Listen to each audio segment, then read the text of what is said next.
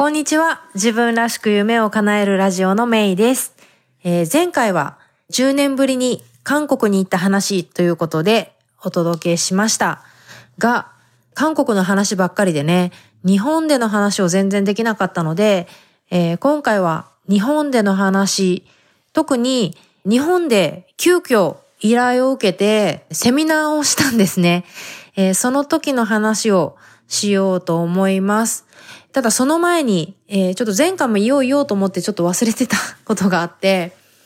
まあちょっとまだ聞いてない方はぜひね、あの前回のエピソードも聞いていただきたいんですけども、まあ要は、あの台風のせいでね、あの当初2泊3日だった韓国旅行が4泊5日になっちゃったんですよね。で、そのせいで、本当は会わないといけなかったのに、残念だけど本当に会えなかった人が、あの、数人いるんですよね。で、それをまずこの場で、もし聞いてくださってたら謝りますということで、あの、何がどうなったのかっていうのをちょっともう少し詳しく説明すると、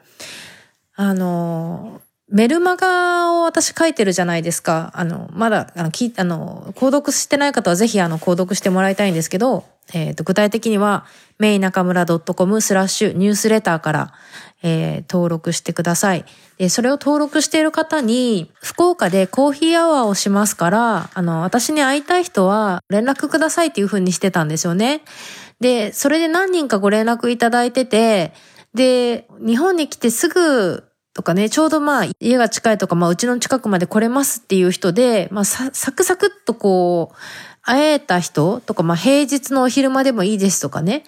あの、いう人はこう割といいタイミングでお会いして、お話をする機会をいただいたんですけど、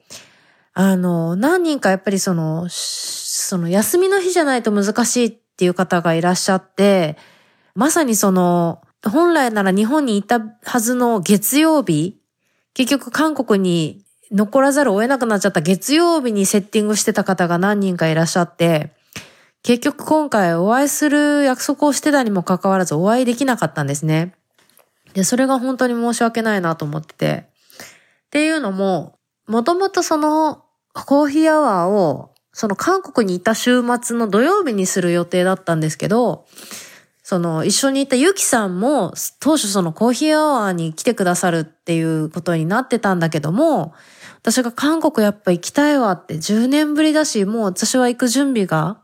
ね、アメリカでの自分のミッションが果たせて、これ、なんかこれならなんかこうなんだろう、自信を持ってというかね、自分が納得した形で韓国に行けるって思ったタイミングで、ただその、コーヒーアワーで会う予定だってゆきさんが、私行けますよっていうことだったから、じゃあっていうので、その、コーヒーアワーで会う予定だった人を他の日に振り返っていたっていう、あれだったんですよね。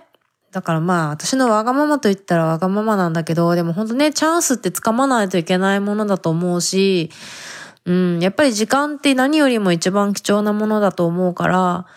本当にね、今回会えなかった方には申し訳なかったけども、本当にね、おかげさまで、まあそれね、そういった方々たちのご理解もあって韓国に行くことができたなと思ってます。またね、あの、今回会えなかった人もまた次、あの、絶対会う機会はあると思いますし、あるいはね、あのもう今の時代だから、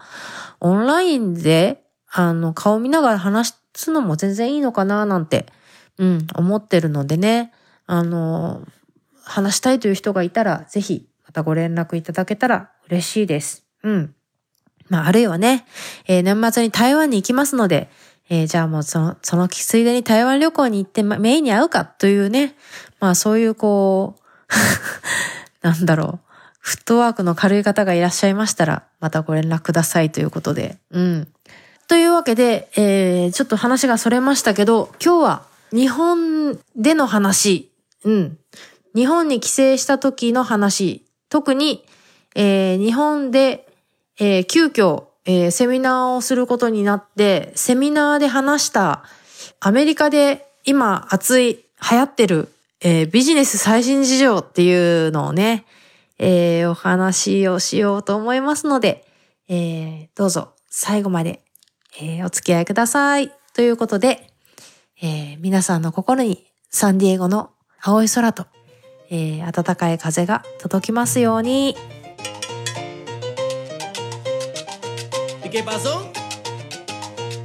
自分らしく夢を叶えるラジオこの番組は自分の強みを生かして理想の働き方と生活スタイルを実現したい。そして経済的にも精神的にも豊かでいたい。そんなリスナーのあなたを応援するコミュニティです。皆さんこんにちは。サンディエゴメイコと中村真由子です。大学卒業後外国政府観光局の日本事務所の立ち上げに携わり韓流ブームの火付け役として日韓を飛び回り30代を手前にして大好きなアメリカ・サンディエゴに単身移住。アメリカとメキシコを股にかけて仕事をする傍らオンラインビジネスを立ち上げたり大学で講師を務めたりと理想のライフスタイルを形にしてきました。プライベートでは台湾人の夫と結婚し母として海外での子育てに奮闘しています。自分らしく夢を叶えるウェブサイトもチェックしてみてくださいね。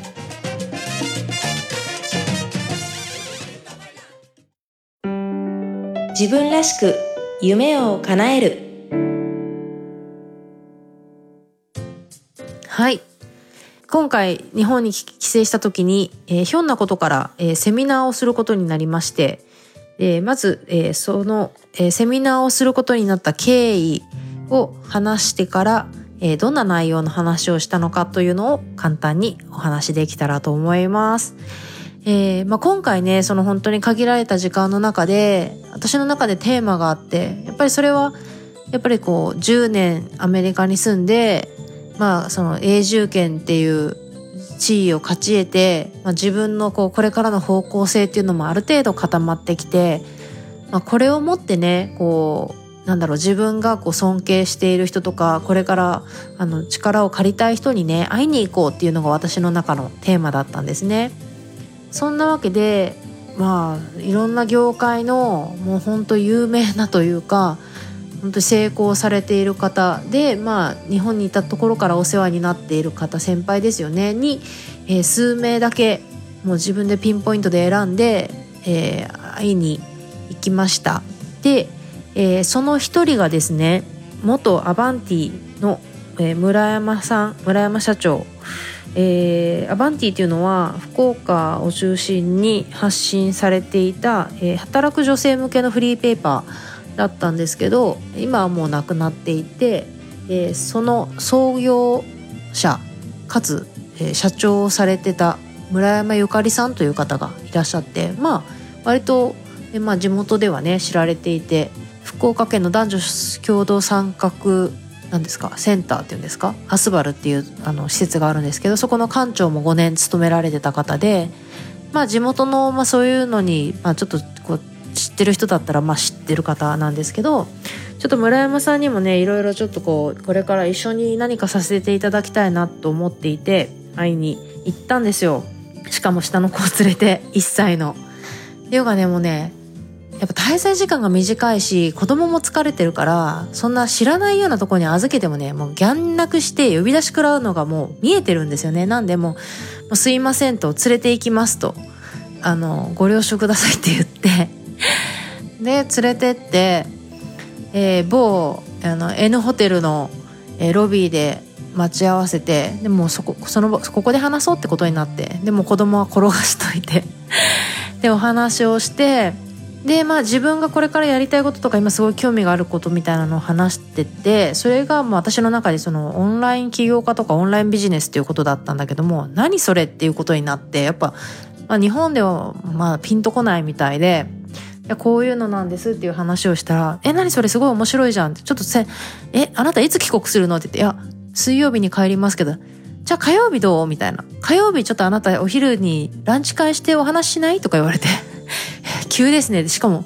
帰る前の日かみたいな。それはちょっとおばあちゃん家に行ってもう一回挨拶しないとって思ったけどじゃあいいや、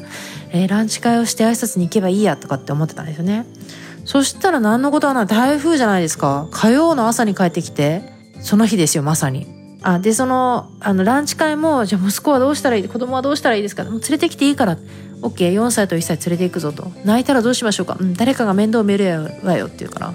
あ、最悪私が抱っこしながら話すんだろうなとかって思いながら。ででも実際火曜日にあの韓国から帰ってくる羽目になっても子供ももちろん疲れてるしまあ、自分も疲れてるし明日帰国日だし荷造りしないといけないしおばあちゃんちは絶対来たいしみたいなんで。でも本当に申し訳ないけどあのズーム遠隔であのさせお話をさせてくださいっていうのででまあ快くあのご理解いただけて、えー、当初はねそのランチ会自分のそのもう自分もそのランチ会の会場にいるはずだったんだけども、えー、自宅からネットでつないでお話をしたっていうね。もうねドタバタですわ。うん。いやもともとねただでさえいろんな人にアポ取りとかしててもう結局なんか両親ともそんなまともにご飯とか食べ一回ねそう最後の日になんか食べたまあもう無理やり作って食べたけど無理やり作ったってその機械を作って食べたけどじゃないとねなんかもうバタバタすぎて全然なんかこうなんか久々に会った両親と別れをこう惜しむようななんかそんなのもないままなんかもう「またねバイバイ!」みたいな感じで帰ってきちゃっててそうなんかねその12日間の中で本当その思いがけないなんかその仕事絡みのことがなんか入ってきていくつか、まあ、この、えー、セミナーも1個だったんですけど他にもなんかちょっとあったりとかしてどうしようみたいな。まあでもなるようにしかならんわってもうねもう不惑の40歳をが近まってるせいかなんかいろんなことに動じなくなってきてる自分がいるんですけど。うん。まあそんなわけでねえー、今アメリカで流行ってるビジネスの最新事情っていうタイトルでお話しする機会をいただいたんですけどただ村山さんが告知をされてそのすごいんですよ。村山さんと会ったのが水曜日でその到着した週の水曜日でもう来週の火曜日とかも1週間しかないんですよね集客が。だけどちゃんと集客する村山さんはね本当にすごいなと思いましたね。やっぱりこうオーディエンスを持ってるって本当に素晴らしいことだと思いましたね。うん。まあ、そんなわけでね私の方もなんか今回はもう子供もいるしただでさえ荷物多いからパソコンは持っていか行く前って携帯しかないから携帯でなんかもうポチポチなんか時差ボケ多いことに夜中使ってなんか昔あのやったプレゼンちょっと前にやったプレゼンがあったんでそれをちょっと改良してなんか今回のそのセミナーに使うためのを作ったりとかしてて。そう。でまあそういった経緯で、えー、ランチ会でセミナーをすることになってあの村山さんはそれで今あの天神キャリア塾っていうのをされててまあいろんな分野の、まあ、いろんな人を講師に迎えて交流会とかねセミナープラス交流会みたいなのをされてるんですけどこれは番外編ねみたいな感じで そう集客されてて。で、えー、何を話したかっていう話で前半は私が何者かっていう話ですよね、まあ、20代の頃は、まあ、その韓国のマーケティングしてて、えー、それからねかねてからの思いがあったアメリカに、えー、渡って大好きなサンディエゴに今住みながら、えー、パラレルキャリア、えー、お勤めをしながら自分のビジネスもやってますみたいな話を前半してで後半で、えー、今流行ってる IT 事情っていうなんかそんな感じのねアメリカ最新 IT 事情だったかな。確か村山さんはそんなタイトルをつけてくださってて。まあね私みたいなのが IT 事情とかを語るなんて本当におこがましいとは思うんだけども。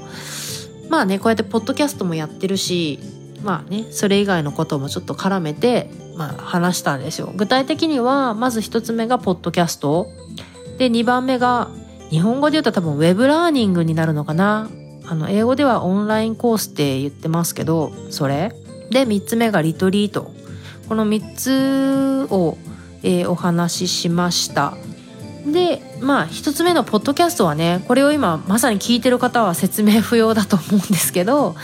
えー、オンデマンドつまり聞きたい時に聞きたい場所で聞けるタイプの、まあ、ラジオのようなものですと、うん、音声の情報ですと。うん、でまあアメリカではねこれがすごくまあ定着していてなんならそのなんだろうテレビに出てる有名人も、まあ、ポッドキャストの番組も持ってますよと。でもなんかこうやっぱ日本ではねまだまだ浸透してなくて逆にアメリカってどれぐらい浸透してるんですかって聞かれたからいやポッドキャスト知らない人はいないんじゃないんですかねみたいな「へえ」みたいな感じでいう反応が返ってきたりとかそれってどうやって作るんですか？どうやって聞いたらいいんですか？とかいうのとかにも簡単に答えたりしてっていうのとか。で、えー、2番目のえー、ウェブラーニングオンラインコースですね。これはどんなのかっていうと、まあ日本でもね、少し出てきてるとは思うんですけど、あの、要はまあ、今の時代って、まあ、一つのコンテンツ例えばテレビとかでねもう100%みんなが満足する時代じゃないんですよね A さんはこれに興味があるけど B さんはあれに興味があるっていう感じで、まあ、マスがま通じなくなってるじゃないですか。まさにまあそんな感じで、まあ、自分の強みとか知識を生かして自分でそれに関する、えー、オンライン講座、えー、ウェブラーニングのコースを作って売るっていうのが、まあ、アメリカでは今すごい流行ってますと。でそれで成功しているいわゆるオンライン起業家って言われる人たちがいるんですよっていう話ですね。これあの多分このポッドキャストを聞いてくださってる方は割とうんそうだよねってこうすんなりあの来る方特にまあ海外に住んでる方だったらそういうの多いと思うんだけどやっぱり日本でもねえー、そんなのが売れるの？みたいなのがあったんで、まあ、具体例を挙げて言うとあの犬の毛を刈るっていうあるじゃないですか、まあ、グルーミングって多分言うと思うんだけども犬の毛を刈る仕事ってあるけどもアメリカ人の人で、えー、猫の毛を刈る技術を持ってる人がいたんですね。でそれをそれまあその猫の毛を刈る技術が学べるウェブラーニングのコースを作って販売したところ月間の売り上げが1万6000ドル日本円で多分160万円ぐらいになったっていう話とかまた別の例を挙げるとまあ、西海岸でも東海岸でもないアメリカの、まあ、いわゆる田舎に住んでる女性がいましたと。で、まあ、あのあんまり仕事もたくさんある地域ではないんだけども彼女はいわゆるその田舎暮らしのライフスタイルが、まあ、好きだし、まあ、そういうライフスタイルを送ってますと。具体的には自分が庭とか畑で採った野菜とか果物を瓶詰めとか缶詰にして食べたりとかえー、小麦を作ってその自分が作った小麦から小麦粉を作る方法を、まあ、まあ、取っていると。でそういうその人がまああの要は世の中ってまあ一定数の人はそういう田舎暮らしに憧れたりするじゃないですか。そういうライフスタイルですよね。だからそのライフそういうライフスタイルを教える要は自分が作った果物とか野菜を瓶詰め缶詰にする方法だとかえー、小麦から小麦粉を作る方法だとかそういったまあ田舎ライフスタイルの、まあ、具体的な方法をまたこれウェブラーニングの形でオンラインのコースを作って販売、えー、したところ、えー、この女性は当初、えー、製薬会社で働いてたんだけども、えーまあ、そっちの売り上げがもっと大きくなったので、えー、もう、えー、お勤めはやめてそのオンラインコース一本でやってますっていう人とかがいますと。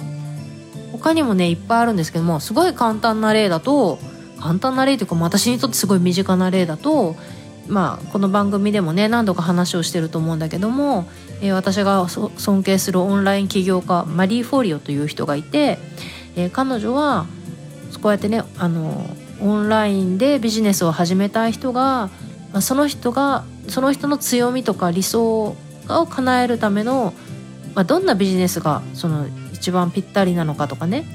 あの、うん、自分にとってものベストな、えビジネスを始めるためのプログラムだとか、うん、そういったのを販売していて売り上げが8 figure 8 figure っていうと日本円で数十億円単位の売り上げを上げてる人なんですよね。まあ、そんなのが結構アメリカは今ゴロゴロゴロゴロって言ったらいて話題になっていてすごい流行ってるんですよね。でもその流行ってる理由っていうのはやっぱりその時間や場所にとらわれない。そして自分の強みを生かすっていう働き方。まさにこれ。だからあのまあ今回そのセミナーをしたのも福岡だったのでまあ福岡もねあの福岡はまだいいのかもしれないけど、まあ、九州とかはさやっぱり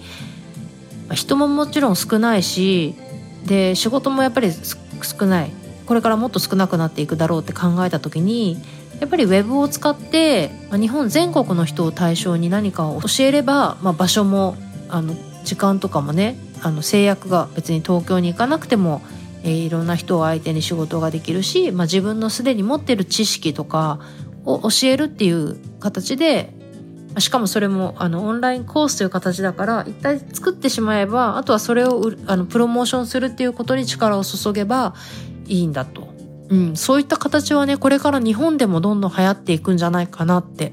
えー、思いますっていう話をしたら、まあ、いろんな質問が出てきましたね。うん、そこから発展してなんかその日本のオンラインサロンってあるじゃないですか。日本のオンラインサロンとアメリカの、まあ、そのオンラインコミュニティの比較みたいなのもちょっとお話しさせてもらって私もそのオンラインコミュニティに興味があってその日本のはどうなのかなと思っていくつかオンラインサロンに入ったんですよね。あの一つは、まあ、この番組でも言ってたその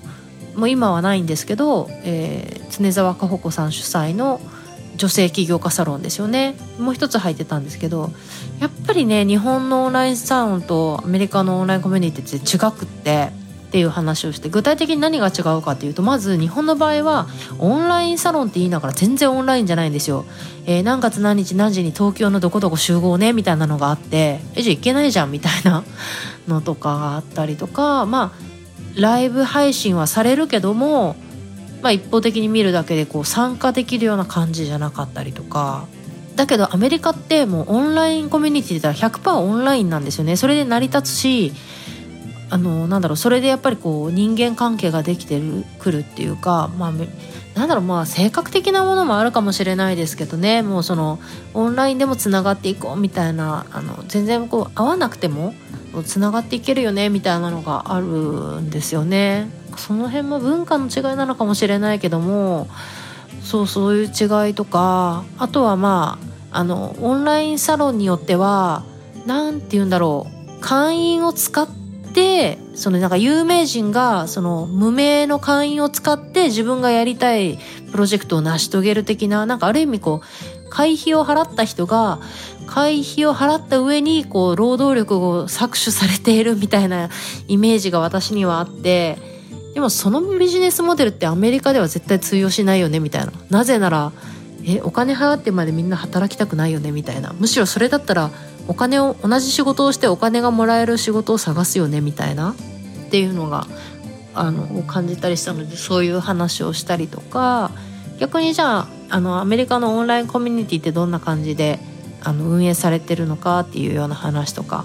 それもしましたね。それが2つ目で。で最後3つ目のリトリート。これはねこの番組でも、えー、お話ししてますし実は私のブログでも一番アクセス数の多い、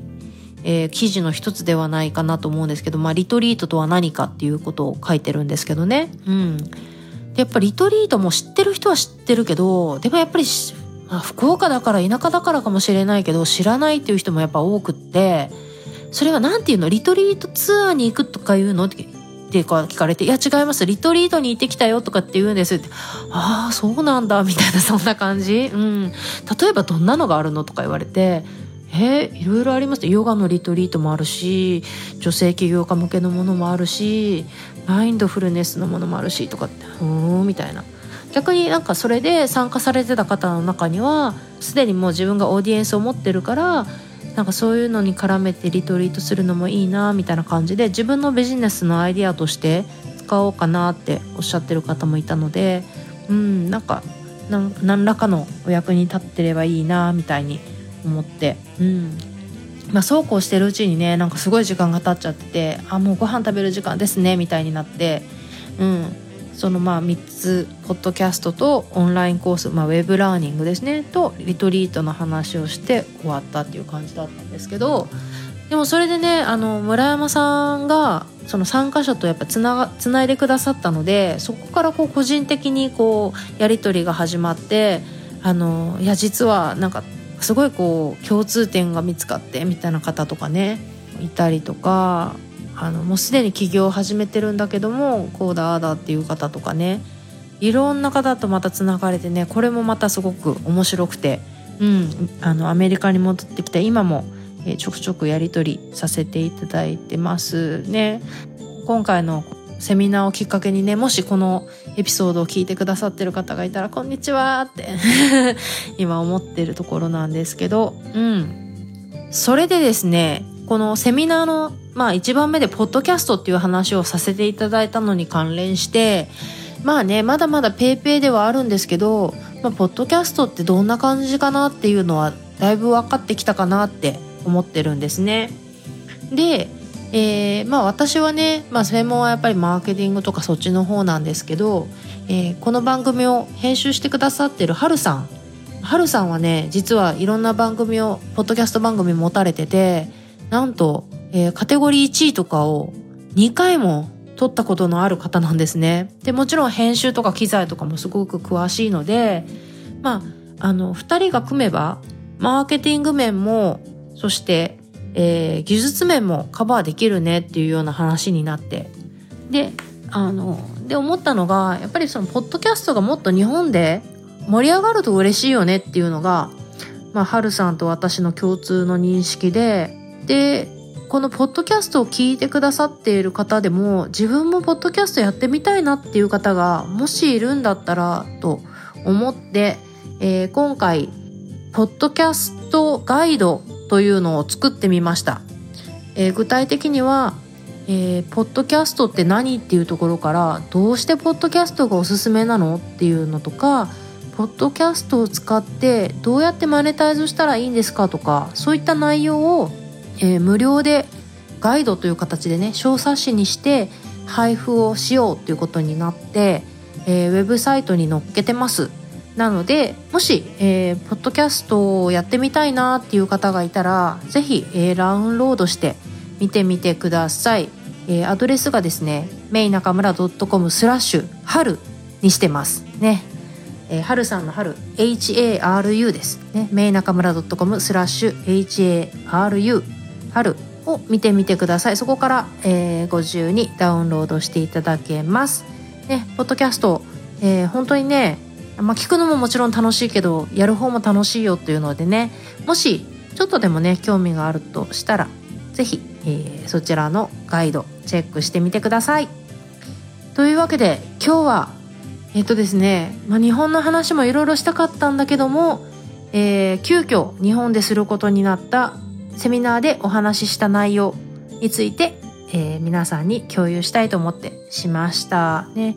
こういった内容をね、もう少し、あの、この番組でもね、えー、しっかりカバーしていきたいなと、ね、来年こそはという感じですかね。今年はね、どっちかっていうとマインドセットの方に、まあ、自分がすごい必要だったっていうのもあるけども、えー、やっぱりね、マインド8割、え、知識は2割と言いますか。そんな感じなので、マインドセットの話ばっかりしてましたが、えー、来年はねもっとこうリアルにもっと役に、ね、直接役に立つようなというんですか、えー、マーケティングとかビジネスとかね、えー、すぐ使えるような、えそんな内容をまあねマインドセットの方もすぐ使えるような内容ではあるんですが、まあ、両車輪があるとすれば、ね、もう片方の車輪の方の話をしていこうかなと来年はね、え少し思っているところです。というわけで今日はこの辺でお別れしたいと思います。自分らしく夢を叶える今回の番組いかがでしたか？もし気に入っていただけたら購読ボタンを押していただきお友達にもおすすめしていただけると嬉しいです。自分らしく夢を叶えるウェブサイトでは今回の内容はもちろん他にも元気の出で役立つコンテンツをお届けしています。また夢を叶えるスピードを上げたいすでに自分スタイルを確立するために動き出している仲間とつながりたい。そんなあなたは自分らしく夢を叶えるメルマガにぜひ登録してください。自分らしい理想の働き方と生活スタイルを実現するために今やるべきことをできることから始めていきましょう。今日も最後までお付き合いありがとうございました。それでは次回もお楽しみに。Have a great day! Bye bye!